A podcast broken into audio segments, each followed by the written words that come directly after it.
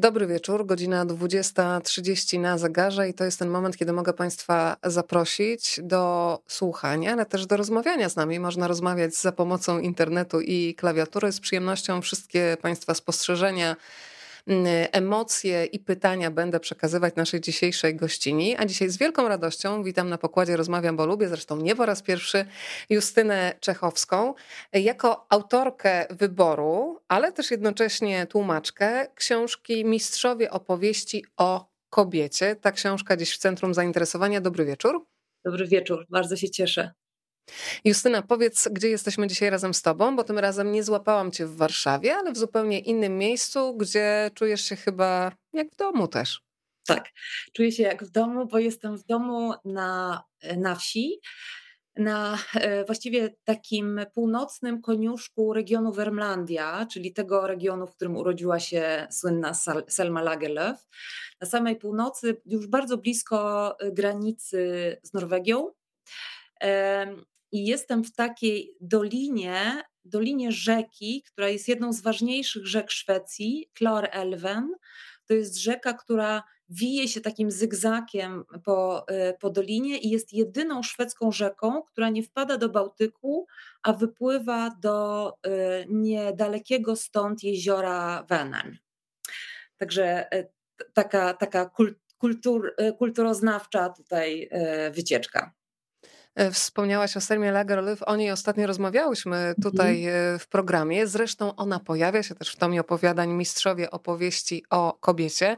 Ja jeszcze powiem, że dzisiaj razem z Państwem literaturoznawczyni, tłumaczka z języka szwedzkiego i norweskiego, co bardzo ważne, całkiem niedawno doceniona za swoją pracę przez Akademię Szwedzką. Nie miałam okazji, Justyna, oficjalnie ci pogratulować, więc w imieniu swoim i wszystkich tych, którzy zawdzięczają ci otwieranie drzwi do wielu szwedzkich i norweskich światów, bardzo dziękuję. Dziękuję. Dziękuję bardzo, bardzo mi miło. Słuchaj, znamy cię z tego, że ty bardzo często jesteś inicjatorką tego, żeby konkretni autorzy pojawi, pojawili się w domach polskich czytelników. Czyli już nie raz, nie dwa rozmawiałyśmy o takiej sytuacji, kiedy to ty zapukałaś do wydawnictwa i wskazywałaś tak naprawdę, słuchajcie, jest taki człowiek, jest taka kobieta, jest taki mężczyzna, jest ktoś, kogo warto przetłumaczyć, kogo po, warto pokazać polskiemu czytelnikowi. Więc jak było w przypadku Mistrzów opowieści? Czy to Wielka Litera zapukała do Justyny Czechowskiej, wiedząc, że ona wie, gdzie szukać? Czy ty sama się pojawiłaś z takim pomysłem do zrealizowania? To będzie, powiem, to będzie taka opowieść, której, która jest dosyć, no powiedziałabym, bardzo otwarta, może nie nonszalancka, ale, ale chyba, wiesz, mało kobieca. Mianowicie, znamy się z wydawnictwem Wielka Litera nie od dziś. Ja wcześniej zrobiłam, rok temu dokładnie, zrobiłam dla nich taki, taką antologię opowiadań Skandynawskie lato i podobno ta, tak, tak wiem, tak słyszałam, że ta antologia bardzo się czytelnikom spodobała, więc wydawnictwo zaproponowało, żebym kontynuowała robienie tej serii Mistrzowie opowieści i żebym zaproponowała na przyszłą zimę Skandynawską zimę, czyli antologię opowiadań o zimie. No więc zimą, w grudniu, tuż przed świętami Bożego Narodzenia, Monika Milke, szefowa wydawnictwa, redaktor naczelna wydawnictwa Wielka Litera, zaprosiła mnie do siebie, żeby porozmawiać o tejże skandynawskiej zimie, a przy okazji, żebyśmy się mogły wymienić tradycyjnymi świątecznymi prezentami. No i siedziałyśmy w jej gabinecie, rozmawiając o, oczywiście nie tylko o skandynawskiej zimie, ale o literaturze w ogóle, bo ja zawsze przychodzę z mnóstwem pomysłów, szczególnie do wydawni- wydawców, którzy lubią mnie słuchać, a Monika do takich należy. I wtedy ona mi powiedziała, ponieważ ta seria, to trzeba dodać, że seria Mistrzowie opowieści zaczęła się półtora roku temu zbiorem o miłości, potem było właśnie Skandynawskie lato i potem były Święta, Święta, a ta książka o kobiecie jest czwartą książką. Kilka tych, ta, ta książka o miłości była skomponowana przez świętej pamięci nieżyjącego, właśnie niestety nieodżałowanego Pawła Lipszyca. I Monika miała już w głowie trochę pomysł właśnie na kolejną antologię właśnie opowiadań o kobiecie. No i tak gadając przy herbacie i przy tych świątecznych ciastkach, zapytała mnie, kto taką antologię mógłby stworzyć. podając równocześnie takie dosyć oczywiste nazwiska rozpoznawanych feministek, pisarek, badaczek yy, feministycznych właśnie. A ja yy, tak się trochę uśmiechnęłam, yy, mrugnęłam do niej i mówię, a co a by było, gdyby taką antologię zrobiła Czechowska, która dużo czyta, szczególnie czyta kobiety, yy, czyta nie tylko skandynawską i szwedzką literaturę, ale w ogóle literaturę yy, światową. Miałabym na to pomysł, mówię do Moniki Milke. No i wtedy Monika Milke mówi, że okej. Okay. Dobra ta Czechowska, nie? No, bierzemy dobra, ją. Tak. Sprawdziła się już kiedyś, to weźmy ją. I ja wtedy z tymi prezentami, które zawsze od Wielkiej Litery są cudowne, jakaś tam świeczka, ciastko, książki oczywiście. Kubki piękne do... zawsze. Słucham? Kubki też mają piękne zawsze, świąteczne. Tak, kubki mają piękne, akurat dostałam takiego pięknie dekorowanego piernika, który potem okazał się jeszcze dodatkowo przepyszny, bo nie zawsze te piękne są pyszne. No w każdym razie wracałam przez Sinigi, bo akurat tego dnia padał wielki śnieg i to nawet dobrze chyba, dlatego że wszystko było opóźnione, ta podróż do domu trwała dużo dłużej niż, niż się spodziewałam, więc ja właściwie zanim dojechałam do domu, to miałam już po, po antologii gotowo, gotowe. Dlatego, że mi natychmiast zaczęły przychodzić do głowy pomysły, zaczęły mi przychodzić do głowy autorki, ale nie tylko autorki, dlatego, że mm, wiedziałam, że do wielu obszarów, czy to językowych, jakichś geograficznych, historycznych, nie znam tak dobrze jak inni, a ponieważ sama jestem tłumaczką i koleguję się przyjaźnie również z wieloma tłumaczami, to wiedziałam, że tłumacze są źródłem takiej ogromnej wiedzy, do której wielu z nas, wiele z nas nie ma dostępu. No więc jak już zrobiłam tą połowę książki w głowie, w autobusie i dojechałam do domu, to zrobiłam w domu już drugą połowę książki, po prostu spisując sobie nazwiska znajomych tłumaczy i tłumaczek, albo nieznajomych, tylko że po prostu znajomych z książek, tłumaczy i tłumaczek, do których bardzo chętnie bym się odezwała z pytaniem o propozycje. No i tak powstała ta książka. Ona powstawała przez, powstawała no parę miesięcy, ale, ale sam pomysł, no ja, ja się zabieram z wielkim zapałem do takich pomysłów, ponieważ uważałam, że ten pomysł jest, on, powiem tak, on nie był do końca taki prosty, dlatego że jeszcze zanim wyszłam z, z gabinetu Moniki Milke, to zaczęłyśmy dyskutować o tym, co to znaczy o kobiecie, Jaka, jakie to miałoby być opowiadanie, co, co ta antologia miałaby pokazać, a ona mi dała zupełnie wolną rękę, co, co jest oczywiście wielką radością dla twórcy czy twórczyni, a z drugiej strony takie totalne e, nieograniczenie jest też jakąś tam trudnością, prawda, jakimś dużym wyzwaniem. E, ale i to, to, czy sobie z tym poradziłam, czy nie, to dopiero się okaże, jak, jak czytelnicy czy czytelniczki się do mnie odezwą i jak dostanę sygnał, że to się udało.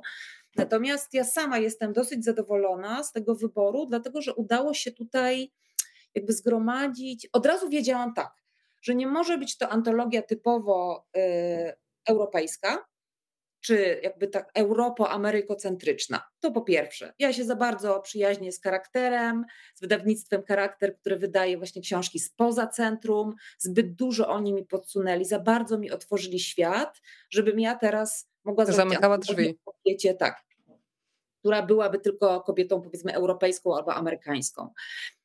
Poza tym dzięki koleżankom i kolegom tłumaczom poznałam tak różne, a w Polsce mamy właśnie jakby ogromną możliwość czytania najróżniejszej literatury, przełożonej z najróżniejszych języków. Takiej e, szansy nie, ma, e, nie mają na przykład czytelnicy e, w, szczególnie w krajach angielskojęzycznych, ale też na przykład we Francji czy w Hiszpanii, tam się dużo mniej tłumaczy z tych małych języków, z małych literatur, dużo mniej niż u nas. A my naprawdę tej literatury mamy dużo. Więc na pewno to wiedziałam, że to musi być jako tako cały świat i chciałam, żeby to też była duża rozpiętość czasowa. To znaczy, ponieważ jest to, właściwie to jedyne takie ograniczenie to było to, że to, jest, to są mistrzowie opowieści, tak? To znaczy tutaj chodzi o tych autorów, którzy tworzą opowieści i to jeszcze dodatkowo ogranicza, ograni, ograniczone do tego, tej formy krótkiej, tak? do, do formy opowiadania czy noweli. Więc, więc tutaj też musiałam, chciałam jak najbardziej mieć nazwiska, te topowe nazwiska, powiedzmy z tej krainy opowiadania, które przez bardzo długi czas było mało popularnym gatunkiem, prawda? Ale coś się wydarzyło, szczególnie u nas w Polsce mam wrażenie, że się wydarzyło w ostatnim czasie, że to, te krótkie formy wracają i, i są lubiane, są czytane, i jakoś chętnie po nie sięgamy. No więc tak powstawała ta antologia przez rozmowy najróżniejsze, dopytywania, wertowanie, moje własne wertowanie po prostu najróżniejszych zbiorów opowiadań i no i po prostu czytanie, czytanie, czytanie, tak? Potem było trudno tak naprawdę skrócić tą całą listę, którą stworzyłam, bo, bo ona była dużo dłuższa niż ta, która została teraz i widoczna jest w spisie treści. Ja bardzo lubię to, że to są krótkie opowiadania, o których się bardzo długo myśli. One zostają w głowie. Witam kolejne osoby, które do nas dołączają. Tradycyjnie jeszcze przypomnę, że można się tym spotkaniem podzielić. Państwo naciskają guzik udostępnij, który jest pod tymi oknami, w których jesteśmy widoczne i tym samym ta rozmowa automatycznie ląduje na Państwa facebookowej osi czasu, ale widzę też, że Państwo są z nami na YouTubie. Wtedy kopiujemy adres, wysyłamy do znajomych i tym samym też można znaleźć się w takim towarzystwie. Justyna skromnie powiedziała, że oczywiście będzie miała znak taki, że się udało od czytelników, więc ja też jestem czytelniczką, więc daję Ci znać, że na mnie bardzo podziałał ten zbiór. I tak jak pisałam w zapowiedzi, z jednej strony pokazałaś mi nowe oblicza pisarek już przeze mnie znanych. Tove Jansson jest jednym z przykładów, rzecz jasna, a jednocześnie, i to jest dla mnie najciekawsze, pozwoliłaś mi odkryć takie nazwiska, których jeszcze na swojej czytelniczej drodze nie spotkałam. I przypomniał mi się dzisiaj Mariusz Szczygieł, który tu kiedyś powiedział, że ludzie się dzielą na oczytanych, nieoczytanych i moja ulubiona kategoria niedoczytanych i myślę, że w tej ostatniej to można sobie spędzić spokojnie całe życie pod warunkiem właśnie tego głodu nowych opowieści. I tak się zastanawiam i chyba największym odkryciem dla mnie, chociaż wiem, że ta autorka już oczywiście funkcjonuje w przestrzeni od dłuższego czasu, jest bardzo wpływową osobistością w świecie literatury, jest Nigeryjka. Ja w zasadzie dzisiaj się uczę poprawnego wymawiania jej imienia i nazwiska, ale spróbuję. Chimamanda Ngozi Adichie. I powiem Ci, że to jest jedno z tych opowiadań, które we mnie cały czas siedzi. Ja przede wszystkim cieszę się, że tym opowiadaniem, które znalazłam w tomie Mistrzowie opowieści o kobiecie, tak naprawdę podsycasz apetyt na więcej i bardzo dziękuję też za tę konstrukcję w książce, że przed każdym opowiadaniem jest krótki biogram, który pokazuje, jak fantastyczne życiorysy w ogóle te kobiety mają, jak wiele różnych prac wykonywały na przykład przed pisaniem. Niektóre z nich zostały docenione dopiero po śmierci, niektóre od razu zostały docenione przez publiczność i krytykę. Skupmy się na razie na tej Nigeryjce, tam się pojawia opowieść Imitacja. Co możesz o niej powiedzieć, żeby podsycić apetyt tych, którzy, tak jak ja, dopiero zaczynają tę znajomość, ale wiedzą, że będą ją kontynuować? Chimamanda Ngozi Adichie jest Nigeryjką, tak jak powiedziałaś, z Lagos, z wykształconej bardzo rodziny, ale tak podobnie jak wielu Nigeryjczyków wyemigrowała do Ameryki i w tym momencie dzieli swoje życie między Amerykę a Lagos. Jakby podróżuje z jednego miejsca do drugiego. Wiem to, dlatego że kiedyś miałyśmy plan z koleżankami z Rady Programowej Festiwalu Odnalezione w Tłumaczeniu, żeby zaprosić Chimamandę i ona wtedy właśnie cały rok spędzała w Lagos i ponieważ była bardzo zajęta tam też na uniwersytecie, to, to nie mogła nas odwiedzić. Wydaje mi się, że akurat w Polsce jeszcze Chimamanda nigdy nie była.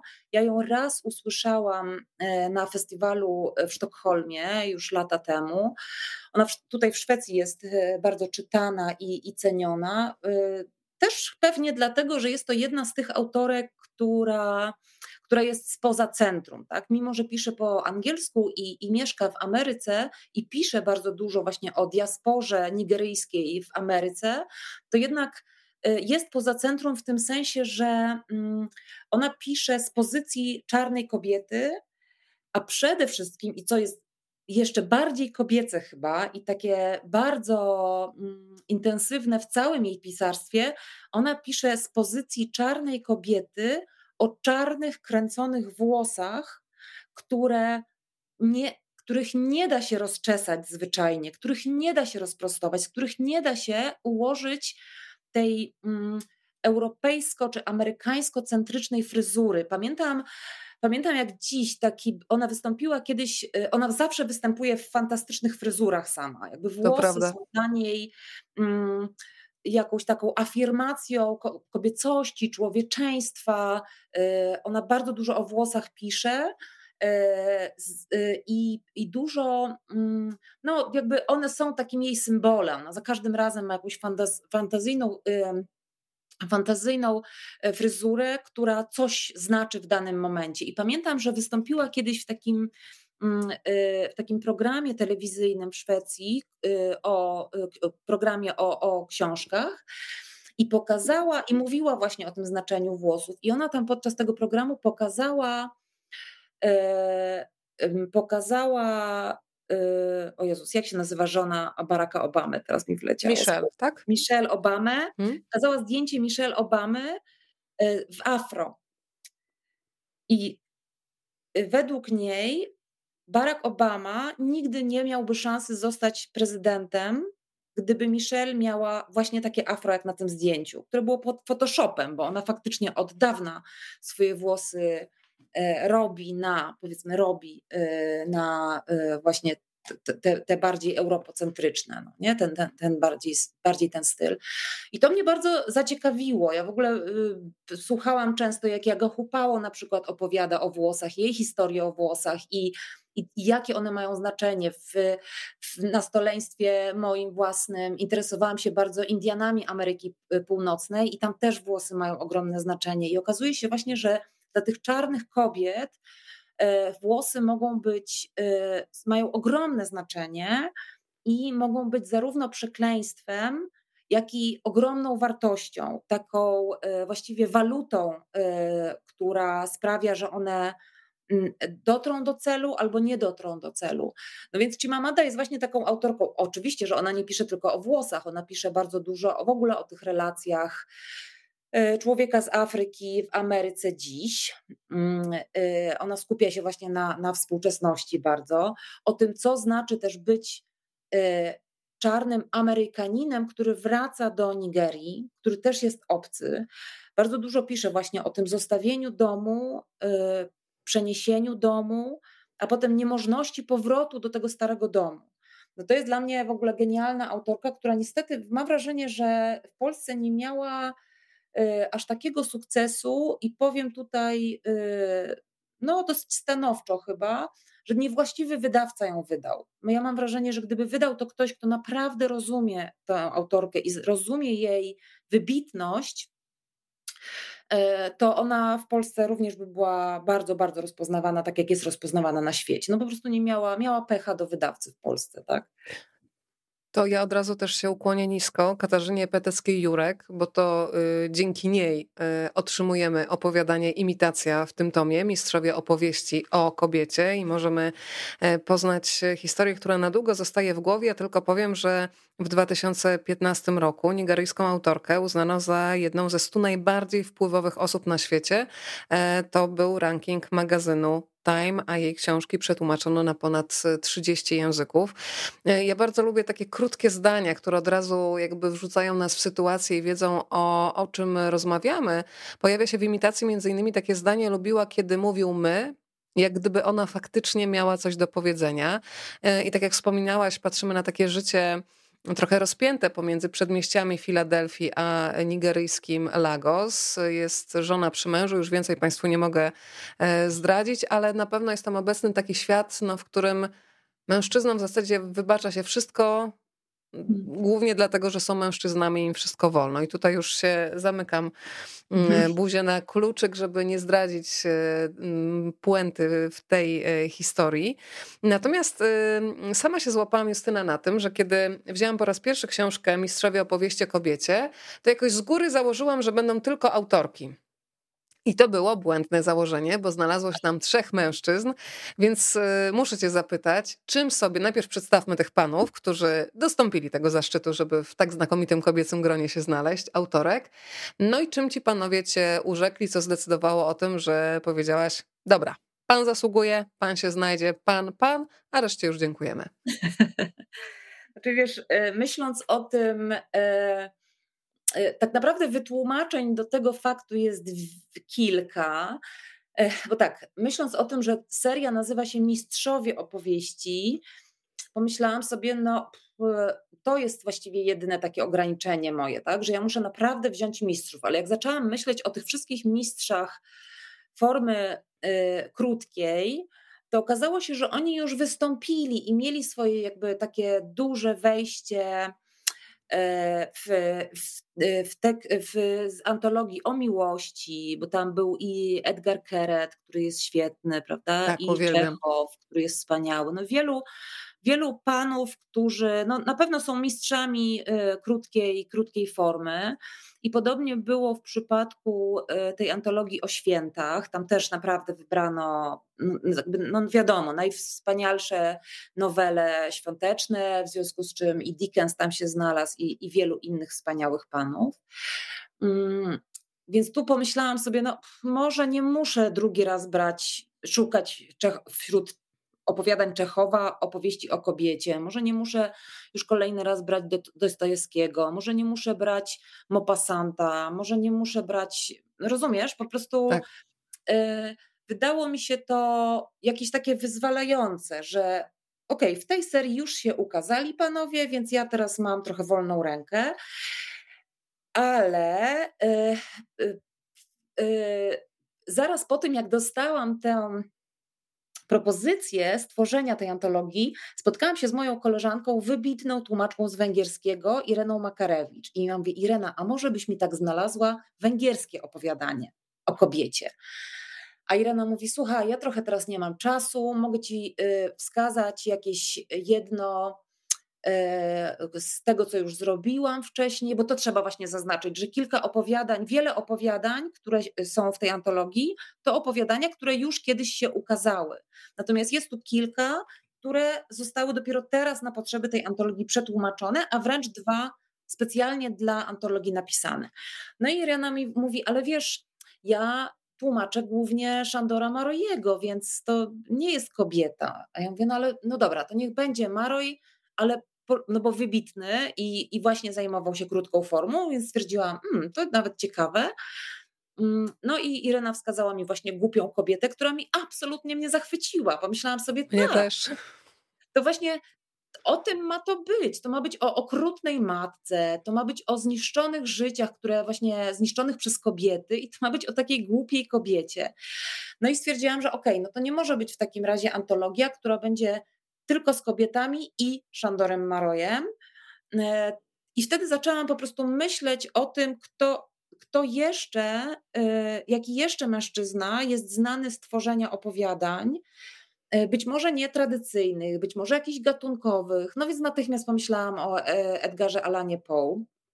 I faktycznie tam jest, jest kilka opowiadań o kobietach, takich no szalonych powiedziałabym, no tak jak to on, gotyckie opowieści magiczne dosyć, straszne mocno. I potem przypomniałam sobie właśnie o Dino Buzzatim, który jest wybitnym, był wybitnym włoskim twórcą opowieści, a, a szczególnie właśnie opowiadań. I wyszły jakiś czas temu, tak, to było ta, taka, taki zbiór, wybór sześćdziesięciu jego opowiadań. Ja po prostu prze, przewertowałam, przeczytałam te sześćdziesiąt opowiadań i znalazłam tam opowiadanie, które jest o po prostu o pragnieniu kobiety. Tam w ogóle kobieta nie występuje. Tam jest mężczyzna, który o kobiecie marzy. Tak. I przez trzy czy cztery strony on po prostu marzy i tęskni, i pragnie. I I pomyślałam sobie, że to też jest takie, prawda, ciekawy obraz kobiety, to znaczy właśnie tej widzianej przez mężczyznę. I to jest właściwie chyba tylko um, jedyne takie, no bo w głupiej kobiecie mamy tego wszechwiedzącego narratora, u Poego to jest taki też, też ten narrator trochę nie do końca ma płeć, bo on jest taki bardzo gotycki, a tutaj to opowiadanie Buzzatiego to jest jedyne opowiadanie w tym zbiorze, gdzie faktycznie mm, kobiecie przygląda się mężczyzna.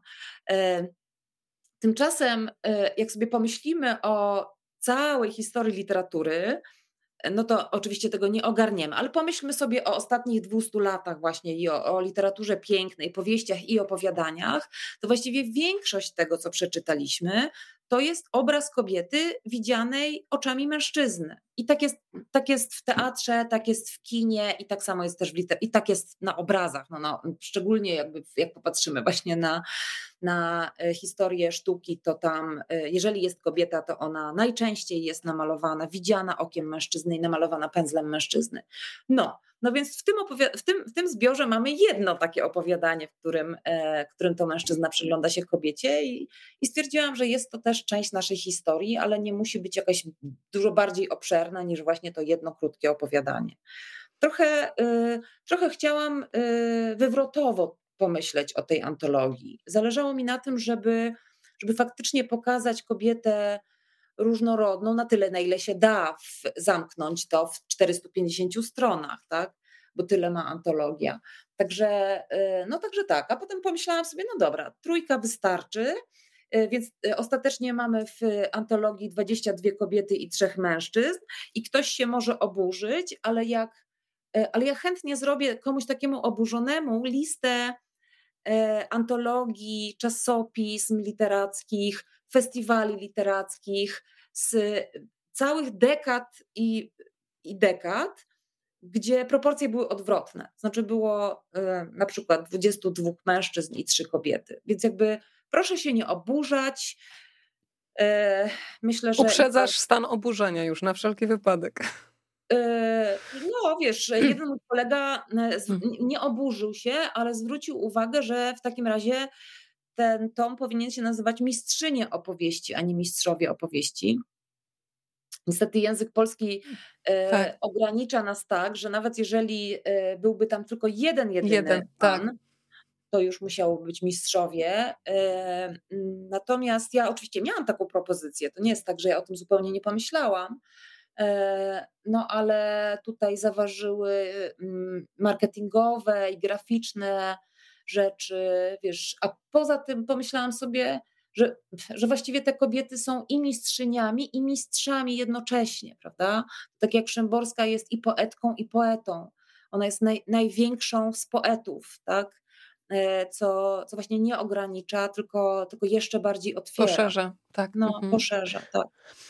To teraz jeszcze wrócę do tych biografii bardzo ciekawych i tutaj ukłon w stronę tłumaczki z języka rosyjskiego Agnieszki Sowińskiej, która dzięki opowiadaniu Biedna, szczęśliwa Kaływanowa przybliża postać Ludmiły Ulickiej. Powiedzmy trochę o tej pisarce, bo to jest jedna z tych historii, kiedy okazuje się, że można mówić jasno, niezależnie od konsekwencji, o tym, jaki ma się stosunek do polityki i do tego, co dzieje się na świecie. Ludmiła Ulicka po prostu, znaczy po prostu, to na pewno nie było po prostu, ale zmieniła miejsce swojego zamieszkania, ponieważ w jawny sposób potępiła agresję Rosji na Ukrainę. Powiedzmy trochę o niej, bo bardzo podoba mi się i opowiadanie, bo tam jest, posługując się językiem tekstu, taka bohaterka, która poza swoim niespokojnym zachwytem, tam jest takie sformułowanie, zupełnie nic nie posiada i tutaj więcej nie zdradzę, bo jest to historia, którą po prostu muszą Państwo poznać, ale skupmy się na razie na samej autorce Ludmile Ulickiej, bo też jestem przekonana, że wiele osób po raz pierwszy się z nią zetknie dzięki tej antologii. O, to wielka szkoda, dlatego że Ludmiła Ulicka jest wydawana w Polsce od kilku lat, kiedyś taka fantastyczna seria w świecie książki, chociaż już trochę dawno temu, zaraz nawet sprawdzę kiedy, ukazała się. Ona się ukazała właśnie w takiej, w tej serii, nie, ona się jakoś nazywała, taka niewielka biała seria, z, naprawdę z mistrzami, z mistrzami, z, tak, z taką ramką dookoła. Monika Milke by pamiętała, dlatego że ona wtedy właśnie pracowała też w, w wydawnictwie Świat Książki.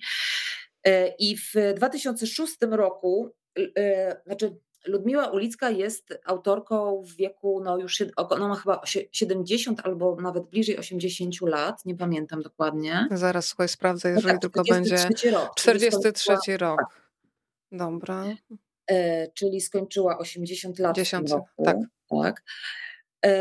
W, w, I właśnie w tej serii, o której mówię, ukazała się w dwa tysiące szóstym po rosyjsku, a wydaje mi się, że w dziesiątym albo jedenastym po polsku książka, która się nazywa Daniel Stein, tłumacz, którą absolutnie wszystkim polecam, bo to jest rewelacyjna historia e, żydowsko, rosyjsko, radziecko, białorusko, ukraińsko, polsko, izraelska. Jakby, no, niezła mieszanka. Już... Słucham? Bardzo ciekawa mieszanka. Tak. No więc i, i, i równocześnie jest to książka żydowsko-katolicko-prawosławna. Jakby to jest... No to jest jedna z tych książek, która w historii jednego człowieka zawiera, opowiadając historię jednego człowieka, czy perypetie jednego człowieka, opowiada wielki kawał historii Europy. Uwielbiam takie powieści, a Ulicka robi to po prostu w tak genialny sposób, tak cudownie plecie te losy, no, że jest to zachwycające. A kolejna rzecz, którą ja przeczytałam, która wyszła w tej samej serii, to jest z kolei opowieść o późniejszych już latach, bo to się dzieje w latach chyba pięćdziesiątych, sześćdziesiątych, no to jest głównie okres stalinizmu. Książka nazywa się Zielony Namiot i też jest olbrzymią powieścią o trójce przyjaciół ze szkoły podstawowej i jak różnie ich, jak okrutnie różnie ich losy mogą się potoczyć w, właśnie w sytuacji takiej politycznej sytuacji, jaka panowała ze stalinizmu. Tak? Po prostu genialna, genialna książka. Ulicka w ogóle wspaniale jest po prostu, no, oprócz tego, że jest świetną pisarką i aktywistką i bardzo, no, jak zresztą wielu świetnych pisarzy, jak się okazuje, szczególnie rosyjskich pisarzy, okazuje się dzisiaj tych, naj, tych najwybitniej, najwybitniejsi rosyjscy, to chcę powiedzieć, najwybitniejsi rosyjscy pisarze, których warto czytać, to są również ci najodważniejsi, co nie jest dziwne, tak? Bo to jakby w sytuacji takiej, jaka dzisiaj panuje, to, to najczęściej właśnie tak jest. I Ulicka powiedziała, że bez konsekwencji, nie zważając na konsekwencje, faktycznie ona nie zważała na konsekwencje, ale z drugiej strony myślę sobie, że w wieku siedemdziesięciu lat nie jest łatwo się przeprowadzić do innego kraju. I zaczynać od nowa wszystko, tak. I zaczynać wszystko od nowa.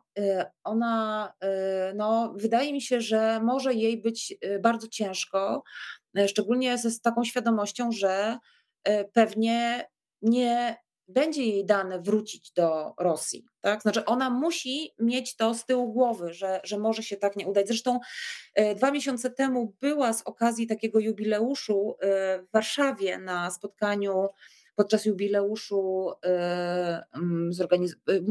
jubileuszu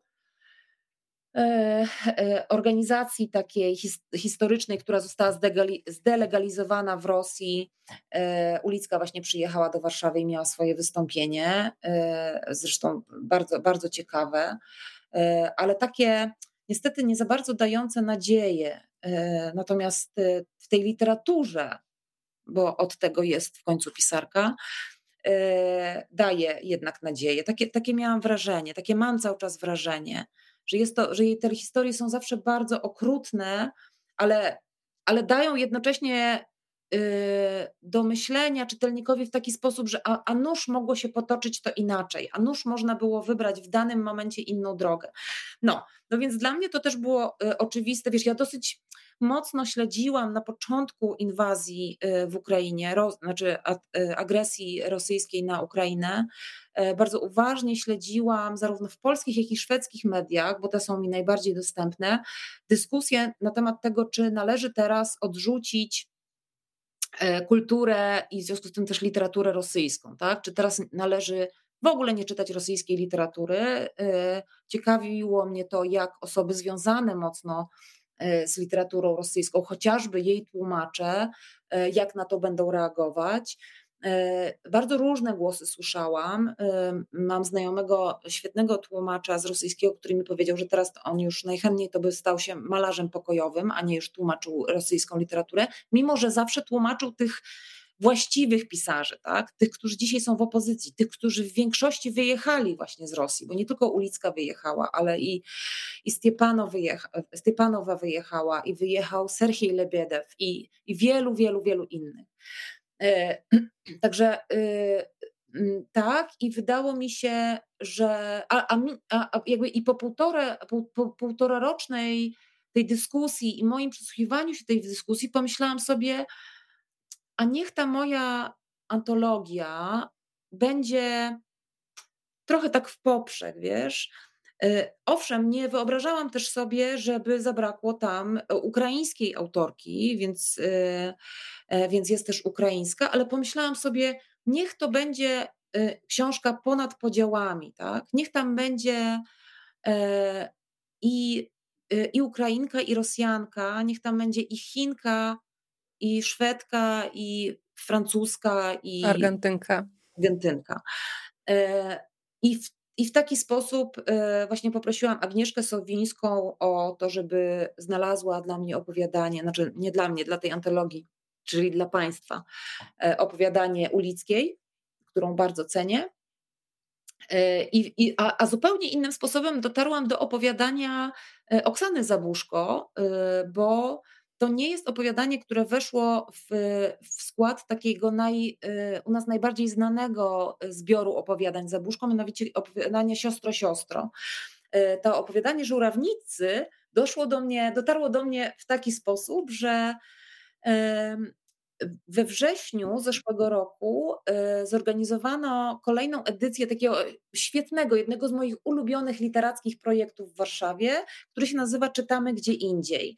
To jest taki spacer literacki po jakimś obszarze Warszawy, najczęściej to jest ograniczone, nie wiem, przez dzielnicę powiedzmy, a tym razem odbyło się to w Łazienkach Królewskich i w różnych miejscach e, tych łazienek czytano literaturę akurat ukraińską, akurat tak, tak to wybrano, kuratorką akurat tej edycji była Beata Stasińska i wśród tych różnych czytań było czytane e, opowiadanie e, Oksany Zabużko, Żurawnicy, które mnie absolutnie urzekło. Znaczy stwierdziłam, wow, po prostu nie dość, że, nie dość, że ona robi, prawdopodobnie robiła ogromny research językowy do tego, i tak. kulturowy, i historyczny, to jeszcze robi to z takim niesamowitym rozmachem. No i, to, i tym bardziej, że jest to przetłumaczone właśnie przez Kasię Kotyńską, która w ogóle zajmuje się tłumaczeniem Oksany Zabużko, więc tutaj to weszło cudownie i, i bardzo się cieszę, że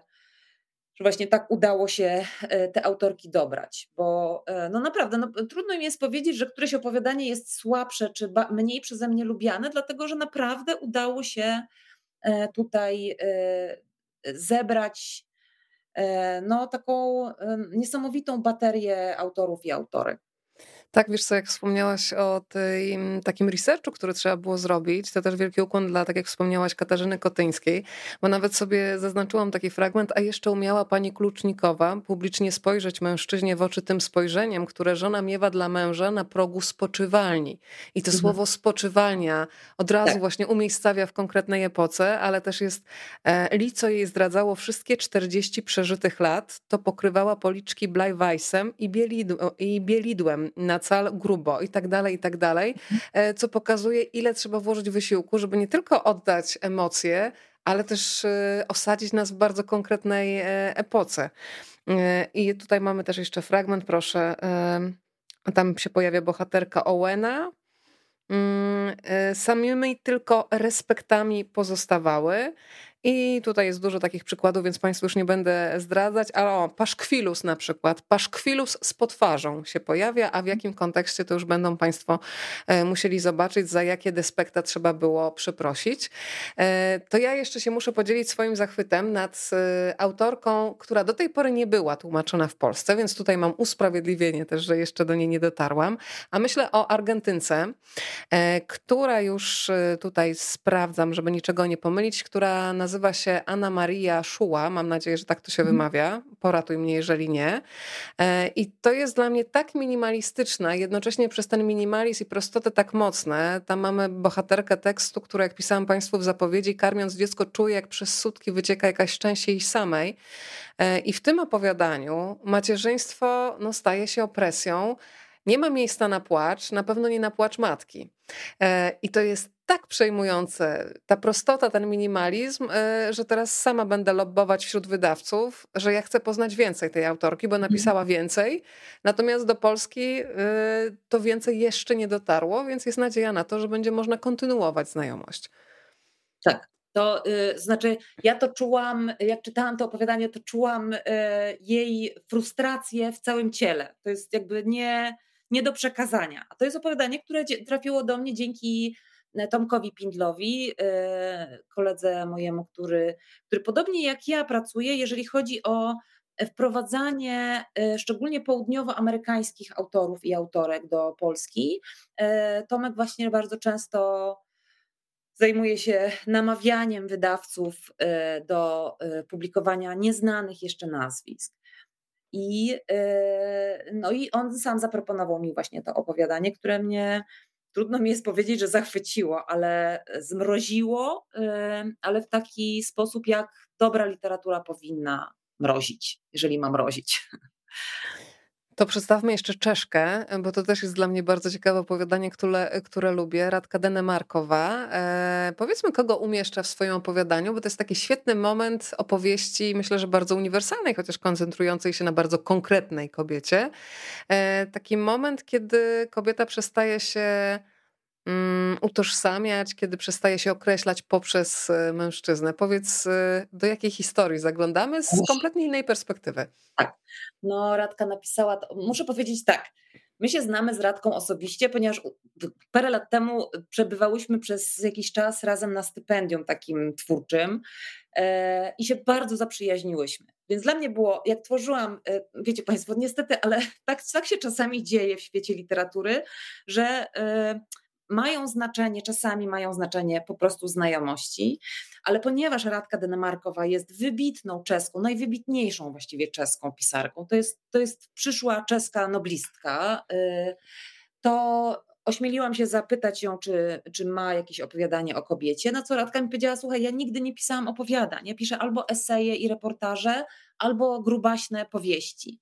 Ja mówię, Radka, jak to możliwe? To niemożliwe, żeby nie było opowiadania. A miesiąc później przyszło opowiadanie, które się nazywa Fortepian nie dotarł i jest o Chopinie i George Sand. I Radka mi napisała, że napisała je specjalnie do tej antologii, więc jestem po prostu niesamowicie dumna, że na, na, na czeską przyszłą noblistkę namówiłam do tego, żeby jednak próbowała pisać krótką formę. No i jest to opowiadanie... Jak na opowiadanie napisane w miesiąc, to jest to taki majstersztyk, szczególnie właśnie jeżeli chodzi o, oprócz tego, że Radka jest w ogóle wybitną pisarką, a jej tłumaczka Olga Czernikow świetną tłumaczką, to, to, to właśnie pokazała nam opowieść, gdzie to zawsze Chopin był tym wybitnym, a George Sand pojawiała się jakby w orbicie Chopina. Tymczasem tutaj odwrócone są te relacje i, yy, i mamy pokazaną całą tą historię, jak się okazuje, dosyć krótką, z perspektywy George Sand, tak, która spotyka tego gościa i, i rzuca dla niego wszystko. Przede wszystkim tw- swoją twórczość rzuca dla niego. I robi mu herbatki, otula go kocem i, i go dopieszcza i zamawia fortepian, żeby dotarł e, na Majorkę i, i wszystko dookoła ogarnia. E, a jest przecież w głębi duszy i jakby w palcach e, wybitną artystką, która powinna pisać, pisać, pisać. Nie? E, tak, strasznie się cieszę z tego opowiadania. Ja też bardzo i powiem ci, że myślę, że wiele kobiet, kiedy trafi na fragment listu, który napisała do mężczyzny, do jakiego Państwu nie powiem, ale do tego, który nastąpił już po Chopinie, to myślę, że te frazy z tego listu będą mogły stosować do różnych absztyfikantów, którzy będą właśnie wymagać jakiegoś kobiecego poświęcenia czy adoracji, kiwania tylko głową. Zacytuję ten fragment. Jestem kompletnym, gotowym światem.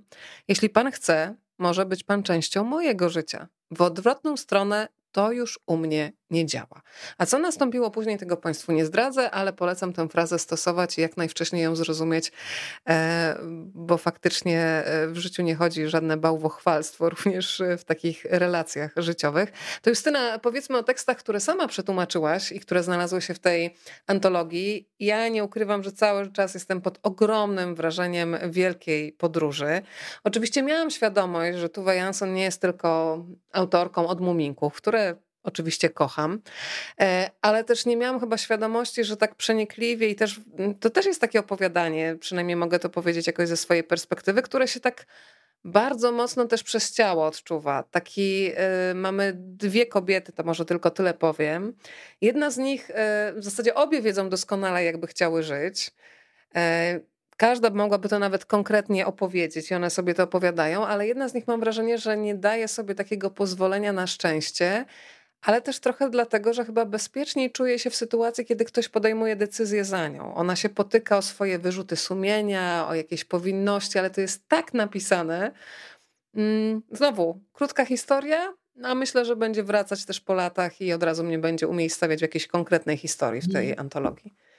To jest opowiadanie, które ukazało się już po polsku kilka lat temu w takim zbiorze Wiadomość, który, który ja przygotowałam dla marginesów, ale, ale to jest, to jest jedno z tych opowiadań Tove Jansson, które siedzą we mnie mocno, wiesz, jest kilka takich, jest kilka takich opowiadań, które, które, które po prostu zostają, dlatego że, że opowiadają historię jakąś inną, że opowiadają to w jakiś taki mocny sposób, że można... Ja mam czasami wrażenie, wiesz, że bardzo wiele opowiadań Tove Jansson, jeszcze nie wszystkie się ukazały po polsku, ale, ale jest w przygotowaniu duży tom, ukaże się w wydawnictwie Czarne, zdaje się jesienią. Ja mam po prostu, cały czas mi się wydaje, może dlatego, że ja po prostu tłumaczyłam te opowiadania i długo w nich siedziałam, ale często jak mi się coś przydarza, coś widzę, widzę jak coś się przydarza komuś innemu, to kojarzy mi się to z jakimś opowiadaniem Tove Jansson, wiesz, to jest taka, taka literatura, w której, ale myślę, że to dla, w dużej mierze dlatego, że Tove Jansson bardzo rzadko tak naprawdę wymyślała. Ona bardzo czerpała dużo ze swojego własnego życia. Ona albo z czyichś opowieści, ale najczęściej pisała o sobie samej.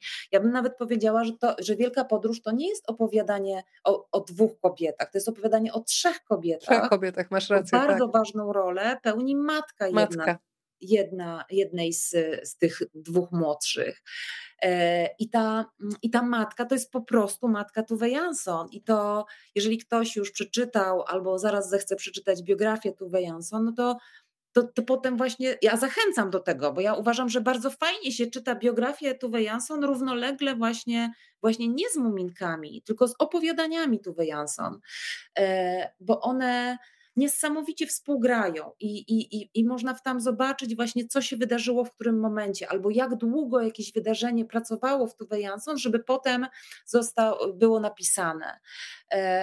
No więc tutaj ta, ta relacja i to właściwie marzenie o wielkiej podróży, do, do, do, do której nigdy nie dochodzi, wydało mi się niezwykle ciekawe. No i ta relacja taka, Tove chyba ją nawet nazywa w tym opowiadaniu, elektryczna relacja tych trzech kobiet, a elektryczność to bardzo często dla niej jest właśnie miłość erotyczna, jakieś takie napięcie erotyczne.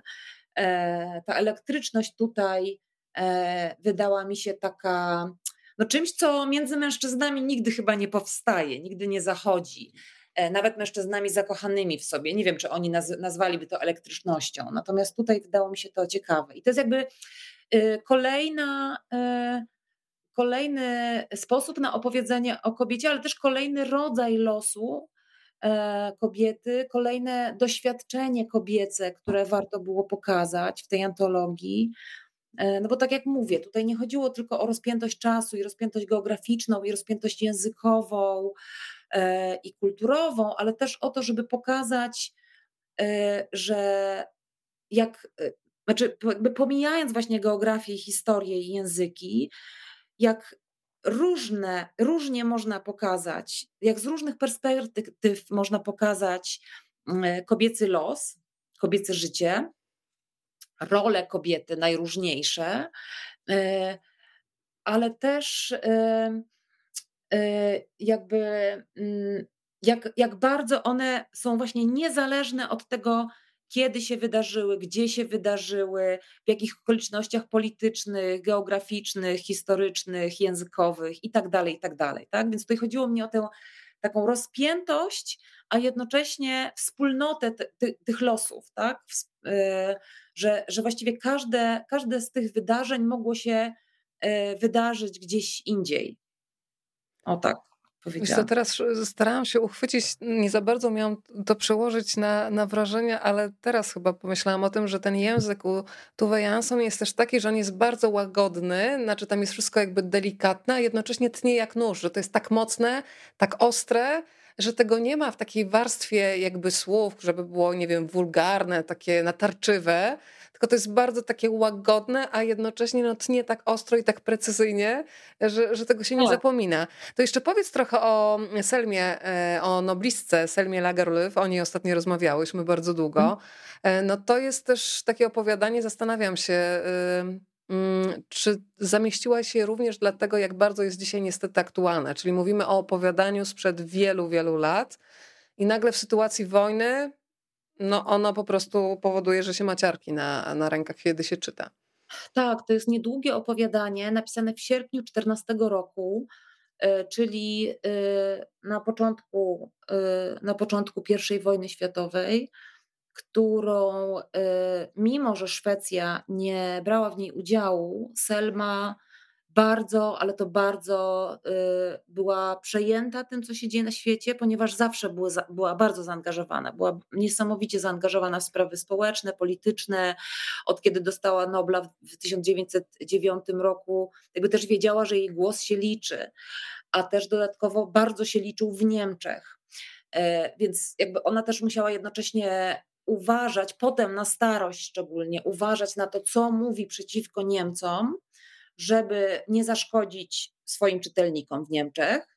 Tak trochę powiedziałabym, była ostrożna, bo miała jakby konto w banku, na które musiała uważać, na, na swoje finanse. Natomiast na, jakby na, na samym początku pierwszej wojny światowej ona wiedziała, że to było pięć lat po, po Noblu, ona wiedziała, że jej głos się liczy, jest słyszalny na całym świecie i była jeszcze na tyle młoda, że miała tę taką niesamowitą e, odwagę, bezkompromisowość, żeby, żeby mówić rzeczy otwarcie.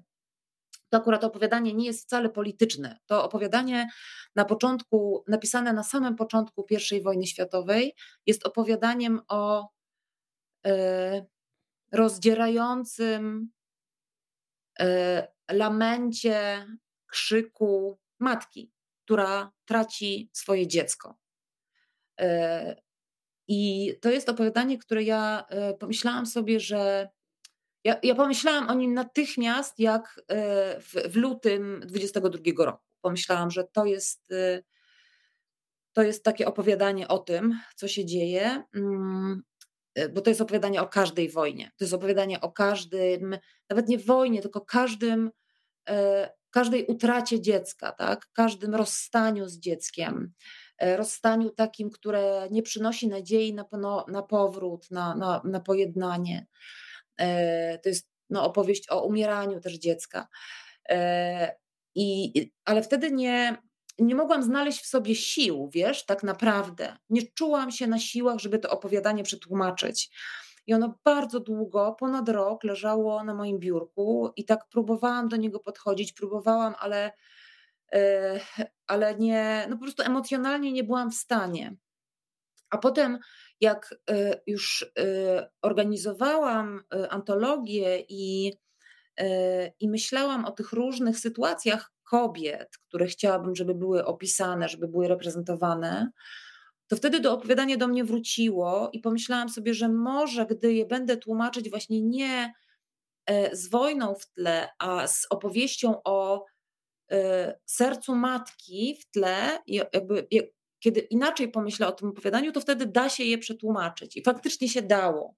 I faktycznie się dało i, i dlatego ono, yy, znaczy ono faktycznie, ono mogłoby równie dobrze wejść w zbiór yy, opowiadań o wojnie.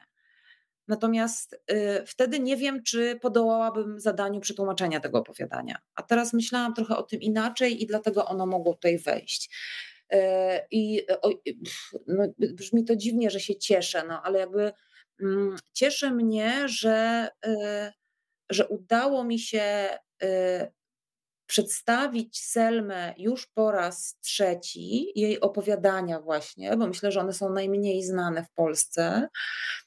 Dlatego, że podczas pracy, to jest taki taka, tylko nawias, podczas pracy nad biografią Selmy, o której wspomniałaś, rozmawiałyśmy kiedyś, e, okazało się, że jej tłumaczenia są bardzo e, e, stare, e, nieaktualne, wybrakowane, no znaczy od, od nie, nie, nie od dziś wiadomo, że tłumaczenia starzeją się dużo szybciej niż oryginał, więc te tłumaczenia robione w międzywojniu i potem w latach czterdziestych, pięćdziesiątych one nie są aż tak atrakcyjne, więc tak sobie pomyślałam, że być może warto, ponieważ po wydaniu biografii Selmy dużo osób pyta mnie o to, co, co warto czytać i się okazuje się, że tak trochę trudno jest mi cokolwiek z takim tak zupełnie szczerze y, zarekomendować i dlatego pomyślałam sobie, że może spróbuję, y, spróbuję te, te krótkie formy, które Selma pisała przez całe życie y, y, y, jakoś tam przedstawiać. No i też dlatego chyba po prostu z takich egoistycznych moich pobudek akurat Selma się tam ukazała.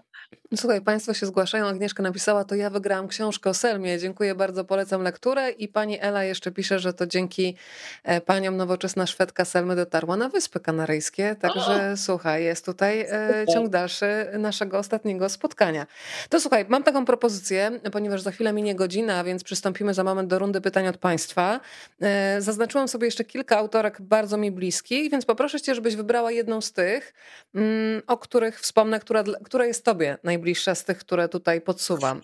Lucia Berlin z opowiadaniem Instrukcja dla pań sprzątających. Zatrzymałam się też na dłużej przy Margaret Atwood. Zatrzymałam się na dłużej przy Ingebordze Bachmann i myślę, że to jest takie opowiadanie bliskie też tłumaczom i tłumaczkom. Bardzo ciekawe. Zresztą ten tytuł bardzo łatwo przeczytać symulantka, a to jest symultantka. Mhm. I myślę, że ta, ta gra słów też nie jest przypadkowa. Charlotte Perkins Gilman to jest też dla mnie bardzo ciekawa historia. Han Kang, jeżeli dobrze tutaj tak. próbuję wypowiedzieć. I jeszcze Shishi, a przynajmniej pseudonim literacki chińskiej artystki, więc zastanawiam się, która z tych pań, które teraz padły, jest tą, którą ty wybierzesz na, na zamknięcie opowieści, a potem przechodzimy już do rundy pytań. E, wiesz co, to ja przekornie powiem o dwóch, takich, których nie wymieniłaś, a Dobra. które dla mnie są super ważne, dobrze? Dlatego, Jasne. że dla mnie bardzo ważne było, żeby pojawiła się w tym zbiorze autorka Nawal As-Sadawi, wybitna, absolutnie wybitna, a w Polsce prawie nieznana egipska pisarka, która była również aktywistką na rzecz demokracji w Egipcie, ale też na rzecz kobiet i była psychiatrką i w ogóle taką wybitną y, lekarką. Ja znałam jej twórczość z tłumaczeń na, na angielski i tłumaczeń na szwedzki, natomiast ona była parę lat temu prezentowana, ale tak tylko minimalnie w, w jednym numerze, arabskim numerze literatury na świecie. I po prostu pomyślałam sobie, że to nie może być tak, że Afryka to jest tylko Nigeria, bo Afryka to, jest, to są również te kraje Magrebu i, i wtedy natychmiast pomyślałam o Marcinie Michalskim, który, który tłumaczy z arabskiego i który, który właśnie jest jakimś takim ambasadorem As-Sadawi w, w Polsce i to opowiadanie zrobiło na mnie bardzo duże wrażenie, bo, bo oczywiście... ponieważ Wstrząsające ja i poruszające. Wstrząsające, tak, o wyborach w Egipcie. I też pokazuje kobietę z zupełnie innej strony. Tutaj z kolei mamy właśnie aktywistkę, taką potwornie, niesamowicie zaangażowaną młodą kobietę i bardzo chciałam, żeby po prostu As-Sadawi trafiła też do, do, no do tego towarzystwa. A druga autorka, która jest zupełnie też nowa dla polskiego czytelnika, to jest Jennifer Rahin z Trinidadu. Ja akurat obszaru Trinidadu i, i, i w ogóle tam Jamajki i tamtych obszarów kompletnie nie znam, natomiast na szczęście jest mój kolega, który się nazywa Bartosz Wójcik i który jest ekspertem, jeśli chodzi o tamtą, tamtą literaturę tamtejszą i on też ją pro, promuje, przemyca na różne sposoby. Zresztą ma, prowadzi podcast zamorski, który bardzo polecam i tam często mówi właśnie o tej literaturze, ale kulturze, muzyce. Jeżeli Państwo się interesujecie obszarami właśnie tamty, tamtymi obszarami, to, to bardzo zachęcam. I ta autorka, to było jedno z kilku opowiadań, opowiadań, które zaproponował mi Bartek. One są pisane po angielsku, rzecz jasna. Jak przeczytałam opowiadanie o kobiecie, której po prostu niesamowicie chce się sikać i ona, ona po prostu nie zdąży do absolutnie nigdzie i wariuje, to pomyślałam sobie, to jest właśnie takie doświadczenie kobiety, taki moment w życiu kobiety, którego mężczyzna raczej nie zrozumie.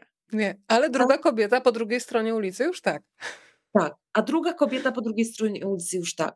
Więc przepraszam cię najmocniej, wszystkie ale... one mają dla mnie ogromne znaczenie i, i Han Kang, której Wegetarianka kiedyś, taka mini powieść parę lat temu mnie absolutnie zachwyciła się, tak. Bachman, którą uwielbiam czytać, Margaret Atwood, która oczywiście jest po prostu mistrzynią e, wszem i wobec i wszyscy o tym wiemy, więc ona była raczej oczywista, powiedziałabym. A Lucia Berlin może jeszcze parę lat temu nie byłaby taka oczywista, ale to jest jedna z tych autorek, która po śmierci została niesamowicie doceniona, a ponieważ pisała głównie opowiadania, chyba tylko opowiadania, to pomyślałam właśnie, że i, i, i właśnie z tej perspektywy sprzątaczki, Instrukcja dla Pań Sprzątających, to tytułowe opowiadanie właśnie tutaj, tutaj zaproponowałam. No to wiesz, no, można by było długo o każdym z nich, ale... Dobromiła Jankowska przy okazji tutaj, niech się też pojawi przy okazji tego akurat tłumaczenia. No to słuchaj, czas na rundę pytań dla ciebie. Pierwsze pytanie od Agnieszki. A czy gdyby mogła pani rozszerzyć to wydanie, to czy umieściłaby pani któreś z opowiadań Stefana Zweig'a? Jeśli tak, to które?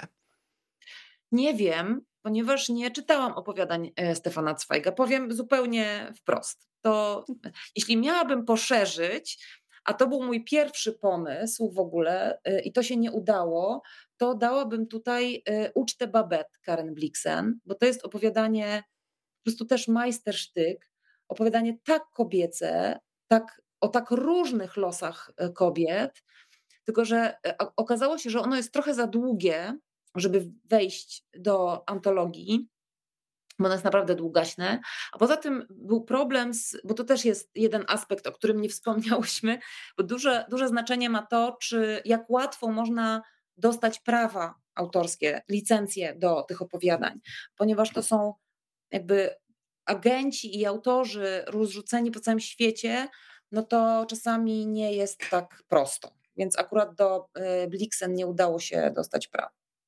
Mhm. Taka prozaiczna rzecz. Ale od Zweiga, przepraszam najmocniej, nadrobię zaległość. I od razu też jeszcze powiem, że mamy polską reprezentantkę, żeby to nam nie uciekło, mm. jest opowiadanie mm. Agnieszki Szpili. Tak. I tutaj też się zastanawiam, czy, czy, czy długo musiałaś decydować, na kogo postawisz, no bo to też nie był łatwy wybór. Mm, no nie był łatwy wybór. Ale chciałam dać coś, to była akurat, to była trochę propozycja z wydawnictwa, jedna z propozycji, które mm-hmm. rozważałam razem z wydawnictwem.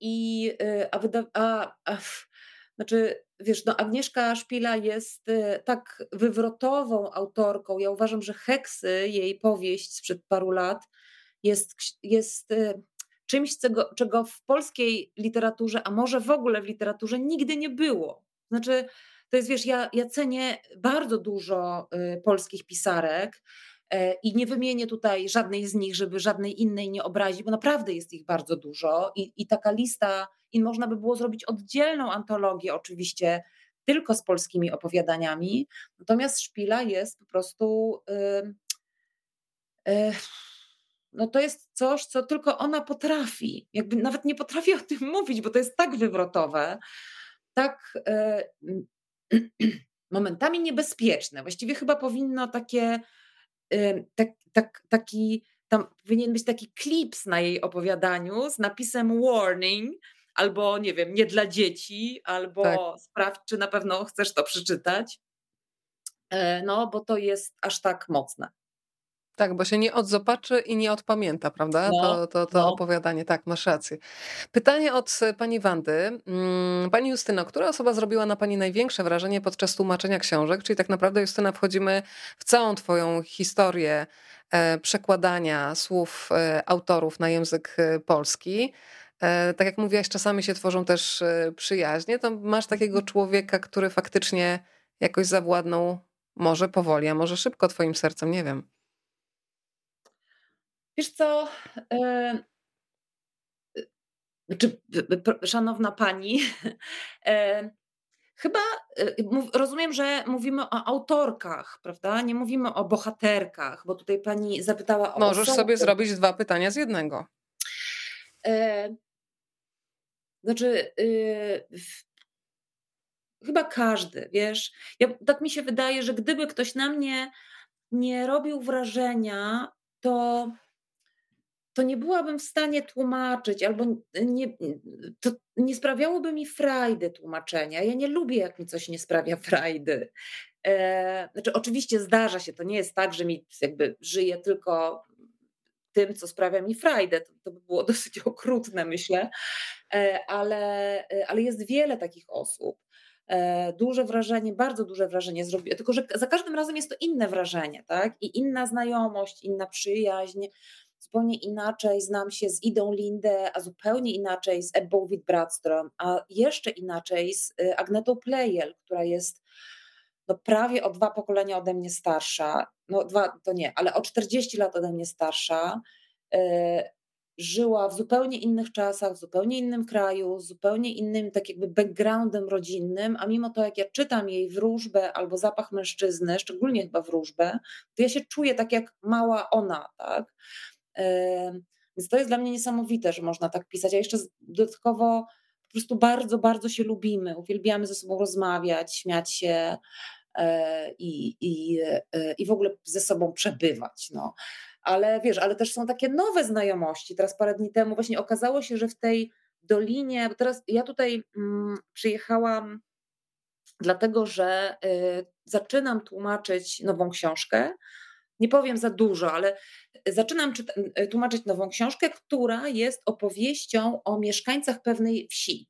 Maleńkiej wsi, o której zanim ta książka się w Szwecji ukazała, nikt nie słyszał. To jest jakby wieś północnej Wermlandii. Kiedy kolega zaproponował mi, że, że mogę pomieszkać w jego domu na północy Wermlandii, to ja nawet nie pomyślałam o tym, że ta wieś leży gdzieś tu. Znaczy wiedziałam, że gdzieś pewnie tu jest, ale potem jak tu przyjechałam, okazało się, że ona jest mniej więcej dziesięć kilometrów ode mnie i dodatkowo jeszcze okazało się, że autorka tej książki będzie w tej wsi, mimo że tam nie mieszka i już nawet nie ma tam domu, ale będzie w tej wsi akurat nie wiem, tam tydzień po moim przyjeździe. No więc spotkałyśmy się i okazało się, że to jest po prostu fantastyczna dziewczyna, z którą super się gada, a jeszcze dodatkowo super się chodzi, bo ona oprowadziła mnie po całej tej wsi i okolicy. No więc myślę sobie, że to jest tak, taka znajomość. I zrobiła na mnie, bo pani pytała o, o wrażenie. Ona zrobiła na mnie duże wrażenie. To jest dziewczyna, która za kobieta, która zadebiutowała bardzo późno. Tą książkę napisała już no, po, grubo po czterdziestce, a wcześniej była dziennikarką, pracowała dla festiwalu filmowego i, w, i w, po czterdziestce już, już do tak czterdzieści plus plus była, jak wydała książkę, więc, więc to zrobiło na mnie bardzo duże wrażenie. To pytanie ostatnie od pani Joanny. W pewnym sensie już na nie trochę odpowiedziałaś. Ono brzmi tak: czy ma pani swoją ulubioną szwedzką autorkę lub autora? O tej książce, na którą już możemy czekać, tłumaczoną przez ciebie, już wspomniałaś. To ja jeszcze rozwinę to pytanie pani Anny o taki wpis, który zobaczyłam. Zostałaś kiedyś oznaczona przez panią Małgorzatę Bytner-Zawadzką na zdjęciu, która zresztą nazwała cię Superwoman, z którą się zna ze studiów jeszcze doktoranckich. No i napisała tam, że gdyby ci przystawić pistolet do głowy i kazać wymienić jedną najważniejszą książkę, to kogo byś wymieniła? No to bym wymieniła Lorda Nevermore, książkę Agnety Plejel i to jest taka, taki oczywiście głupi pomysł, bo nie chcę, żeby ktoś mi musiał przystawiać pistolet do głowy, ale zdarzyło mi się już wiele lat temu i to było właśnie zaraz po premierze Lorda Nevermore w Szwecji w dwutysięcznym roku. Podszedł do mnie na ulicy w Sztokholmie dziennikarz i zapytał, czy, czy wiem, jaki dzisiaj jest dzień. A ja mówię, no... A, I tak, tak trochę zrezygnowany, jakby wiedział, że ja na pewno nie odpowiem, a ja mówię, no oczywiście, że wiem, dzisiaj jest Światowy Dzień Książki, bo to był dwudziestego trzeciego kwietnia i on się strasznie zdziwił, że wreszcie spotkał osobę na ulicy, która wiedziała, co to jest za, co to jest za dzień, no i zapytał mnie o moją ulubioną książkę, a ja mówię, słuchaj, nie potrafię ci powiedzieć, ponieważ ja studiuję literaturoznawstwo i ja po prostu codziennie rano mam inną ulubioną, a wieczorem jeszcze inną ulubioną i ja myślę, że powinno się po prostu wręcz karać takich literaturoznawców, osoby zajmujące się literaturą, gdyby miały wymienić taką, taką swoją ulubioną książkę. Ale później wieczorem pomyślałam sobie, okej, okay, gdyby ktoś mi jednak obudził mnie w środku nosu i przystawił pistolet do czoła, to powiem, że Lord Nevermore. Ale bardzo mi się... Totalna. Po prostu teraz po dwudziestu latach do niej wróciłam, dlatego że ją tłumaczyłam w zeszłym roku. Teraz ukazało się po polsku nowe tłumaczenie moje. No i cały czas uważam, że to jest książka taka absolutna. To jest powieść o wszystkim, tak. Ale bardzo mi się podoba to, co powiedziałaś wcześniej, że rano można mieć inną ulubioną, po południu inną i że to daje taką przestrzeń też do zmiany, bo w zależności też od nastroju emocjonalnego, w jakim jesteśmy, Ależ. to coś tam odpala się w głowie innego. No, to, jest właśnie, to... to jest opowieść o tym niedoczytaniu, prawda? Tak. O którym wspomniałaś na początku. Tak. Bo cały czas jakby to jest... Yy, dobrze, że żyjemy w takim świecie, kiedy... kiedy y, ciągle, akurat jeżeli chodzi o lektury, to mamy ten rozdział jest nigdy niedokończony, tak? Że zawsze, jeżeli odkładamy książkę i jesteśmy zawiedzeni, to, to wiemy, że możemy otworzyć następną i tam, tam możemy być uszczęśliwieni na przykład. Tak, tam nas ktoś nakarmi. To ostatnie pytanie, które wychodzi poza, słuchaj, literaturę i przekładanie emocji z jednego języka na drugi. Zastanawiam się, czy miałaś kiedyś takie, Justynę, na pewno miałaś, więc konkretnie pytam o sytuację, kiedy czułaś, że nie potrafisz albo sama sobie czegoś przetłumaczyć, albo wytłumaczyć na przykład czegoś własnemu dziecku, albo komuś, kto oczekuje od ciebie jakiejś konkretnej odpowiedzi. No wiesz, ja mam córkę nastoletnią, więc jej jest... Yy... już teraz coraz trudniej wytłumaczyć różne rzeczy, bo jak dziecko jest małe, to można mu wytłumaczyć i ono wierzy absolutnie, co jest też trochę straszne, myślę sobie, że tak wierzy absolutnie rodzicowi, ale no więc teraz właśnie nastolatce dużo trudniej jest wytłumaczyć różne rzeczy, powiedzieć jej, że czytanie książek jest ważne, że nauka jest ważna, że to i tamto jest ważne, a coś jest nieważne, to bardzo trudno. Natomiast yy, yy, wiesz, jeżeli jest się człowiekiem właśnie yy, nie to, że oczytanym, ale właśnie tym niedoczytanym, ale takim, który ma jakieś takie zasoby yy, literatury, to zawsze można w głowie, gdzieś tam z tyłu głowy, tej przeczytanej, przetłumaczonej, nie wiem, przegadanej i tak dalej, i tak dalej, to to zawsze można sięgnąć gdzieś tam. Jeżeli nie, mo- nie jest się w stanie czegoś wytłumaczyć komuś, tak, to można y, powiedzieć, y, to można dać y, książkę do przeczytania. Wyobrażam sobie, że ludzie, którzy mają słuch i, i są muzykami, mogą wytłumaczyć coś, grając jakiś utwór. Y, a, a dla mnie taką, taką moc mają no jednak słowa, ale, ale słowa... na różny sposób, tak? Znaczy czasami można coś wytłumaczyć po prostu czytając komuś wiersz. Um, tak, sobie, tak sobie to tłumaczę. A jeżeli chodzi o, o słowa w języku szwedzkim na przykład, albo wyrażenia różne w języku szwedzkim, których, z którymi, na, o które ja się potykam cały czas i których nie jestem w stanie wytłumaczyć e, jakoś w ogóle, dlatego że po prostu nie ma na to słów, a przypisów nie będę robić w powieściach, a szczególnie, a już na pewno nie w tomach, tom, tomach poetyckich, to jest szwedzki stosunek do morza. I to wtedy musiałabym powiedzieć, taki przypis zrobić, który brzmiałby tak. Wyobraźcie sobie Państwo, albo popatrzcie Państwo na mapę Szwecji i zobaczcie, jak wygląda linia brzegowa tego kraju. Zoomujcie tę linię brzegową i zobaczcie, że ona, jakby to nie jest tylko, że tak zawija, tylko ona jest wszędzie właściwie porwana na małe wysepki. A teraz popatrzcie na linię brzegową Polski dzisiaj i trzysta lat temu, tak? I nie wiem, pięćset lat temu. I pomyślcie sobie, jak ta linia brzegowa i jak ona w ogóle wygląda, nie? Polska, że jest taka prosta i żółta od piachu, a szwedzka jest absolutnie nieprosta i, yy, i powyginana i szara od kamienia. I teraz pomyślcie sobie, jak ta linia brzegowa może wpływać na ludzi, którzy mieszkają w tym kraju, danym kraju, na ich język i kulturę.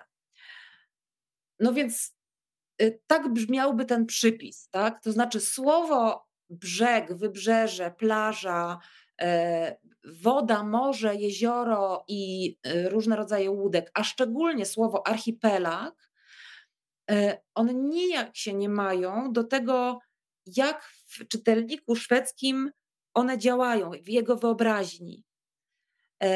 No i to są właśnie te słowa, które, które są niezwykle trudne do wytłumaczenia, szczególnie jak się tłumaczy taką, taką autorkę zakochaną w morzu i wyspach jak Tove Jansson. No ale walczę z tym, walczę. Zawsze uważam, że ja jestem dobrze zapowiadającą się tłumaczką dopiero, tak? Znaczy walczę. No. A już nagradzoną przez Akademię Szwedzką. Już. No wiesz co, ja cały czas jakoś tak nie, dziękuję, dotarło bo... do ciebie, bo nie, pamiętam, że to... słuchałam twojego podcastu u Kasi Kubisiowskiej w, mhm. w Tygodniku Powszechnym i tam pamiętam, że jeszcze mówiłaś, że że trochę do ciebie nie dociera, nie wiem ile w tym było kokieterii, ale powiedziałaś, że tak jak dotarła ta informacja, to miałaś taką myśl, że się pomylili, naprawdę? Czy, czy, czy trochę bajerowałaś? Naprawdę, nie. To znaczy, co ja tam kokie, kokie, kokieterią, to ja mogę się gdzie indziej zajmować, ale faktycznie, wiesz, bo to jest taka nagroda za wszystko, nie za konkretną książkę, którą przetłumaczyłam, tylko za to, co zrobiłam, tak? Całokształt to właśnie to jest takie przerażające słowo, no. Wiesz, za całokształt się dostaje nagrody, jak ma się no, trochę więcej niż ja lat, więc, yy, więc faktycznie yy, ja nie zrozumiałam, myślałam, że to najpierw pomyślałam sobie jakiś spam z Akademii Szwedzkiej, ale, ale nie, no naprawdę, no. I yy, wiesz, i mimo, że już tyle gratulacji dostałam i że tyle szampanów wypiłam z tej okazji, to, to cały czas jakoś, wiesz, tym bardziej, że to jest nagroda, której nie wręcza się podczas jakiejś uroczystej ceremonii, tylko po prostu przychodzi zawiadomienie, no to właśnie tak cały czas mi jednak trudno jest to sobie wyobrazić, ale, ale nie, jakby ja sobie myślę, że dobra, już dobrze nawet, że te emocje jakoś tam opadają, że teraz będą wakacje, ludzie trochę o tym zapomną, no bo, bo jest to, mm, no nie wiem, jakoś chyba, chyba się nie nauczyłam jeszcze, wiesz, po prostu jeszcze muszę właśnie dorosnąć do tego, żeby, żeby móc po prostu się tym cieszyć, po prostu od razu w to uwierzyć, pomyśleć sobie, a no oczywiście, że ja, oczywiście, że zasłużyłam. A, a ja do kogo miał trafić? No. Wydaje, że ja mam jeszcze, jeszcze masę, masę rzeczy do zrobienia i dopiero i masę rzeczy, przede wszystkim masę książek do pokazania polskim czytelnikom, a po drugie jeszcze jakby do masę rzeczy do udowodnienia, powiedzmy, krytykom, czytelnikom, kolegom i koleżankom. Tak, tak, takie mam cały czas wrażenie, nie? No, ale, ale nie, ale okej, cieszę się bardzo i tak, jest to duży zaszczyt, ale przede wszystkim jakaś taka mobilizacja, wiesz, takie potwierdzenie, że fajnie, że to robisz, nie? Justyna, my się cieszymy razem z tobą i bardzo ci jeszcze raz powtórzę, gratulujemy. Kiedy mówiłaś o tych wysepkach, o tej linii brzegowej, to sobie pomyślałam, że my też dzisiaj, każdy jest jakąś osobną wysepką. Państwo nas pozdrawiają i z Filadelfii, z Fuerteventury, i z Chicago, i z różnych miejsc w Polsce, więc bardzo się cieszę, że na tym oceanie rozległym literatury dzisiaj na ponad godzinę udało nam się spotkać. Mistrzowie opowieści o kobiecie w wyborze Justyny Czechowskiej, która była dzisiaj państwa gościnią, polecam z całego serca i bardzo jesteśmy, myślę, obie ciekawe wrażeń, bo jestem przekonana, że każdy po lekturze wszystkich opowiadań, kiedy je przefiltruje przez siebie, wybierze sobie kompletnie inne ulubione autorki, więc można się powymieniać, co i dlaczego w nas tak zagrało. Justyna, tak, bardzo ci dziękuję. Życzę dobrego tłumaczenia, no i też pochodź trochę po okolicy, bo to, co wyrzucasz na Facebooka, pokazuje, że to miejsce, w którym jesteś, to jest bardzo piękne miejsce. To jest bardzo piękne miejsce. Dzisiaj wybrałam się na wycieczkę w poszukiwaniu jeziorka, do którego można by było wskoczyć i popływać, i znalazłam nawet takie dwa, bo woda w rzece jednak jest lodowata, bo to jest, bo to jest rzeka, która spływa z gór w Norwegii, ale jeziorko pierwsza klasa. No to słuchaj, dobrego pływania. Tutaj też masz coś wspólnego z y, Tove Jansson, prawda? Drodzy Lubimy Państwo, wody. Pięknie dziękuję, a jeżeli Państwo mają się ochotę na przykład jutro spotkać osobiście, to ja zapraszam. Będę gościem Adama Stasiaka w cyklu Bez ogródek w Radiu Nowy Świat. Jeżeli ktoś ma ochotę zajrzeć na ulicę Ostrą i zobaczyć Radio od Kuchni, bardzo proszę, wcześniej się trzeba zapisać na listę. Link do tej listy zostawiłam dzisiaj na profilu Rozmawiam, bo lubię, więc zapraszam. A teraz już wszystkim życzę spokojnego wieczoru i do usłyszenia w kolejnej odsłonie Rozmawiam, bo lubię. Justyna, wysyłamy Ci moc serdeczności i czekamy oczywiście na Ciebie z otwartymi ramionami tutaj bardzo w Polsce. Dziękuję. Do zobaczenia. Dziękuję.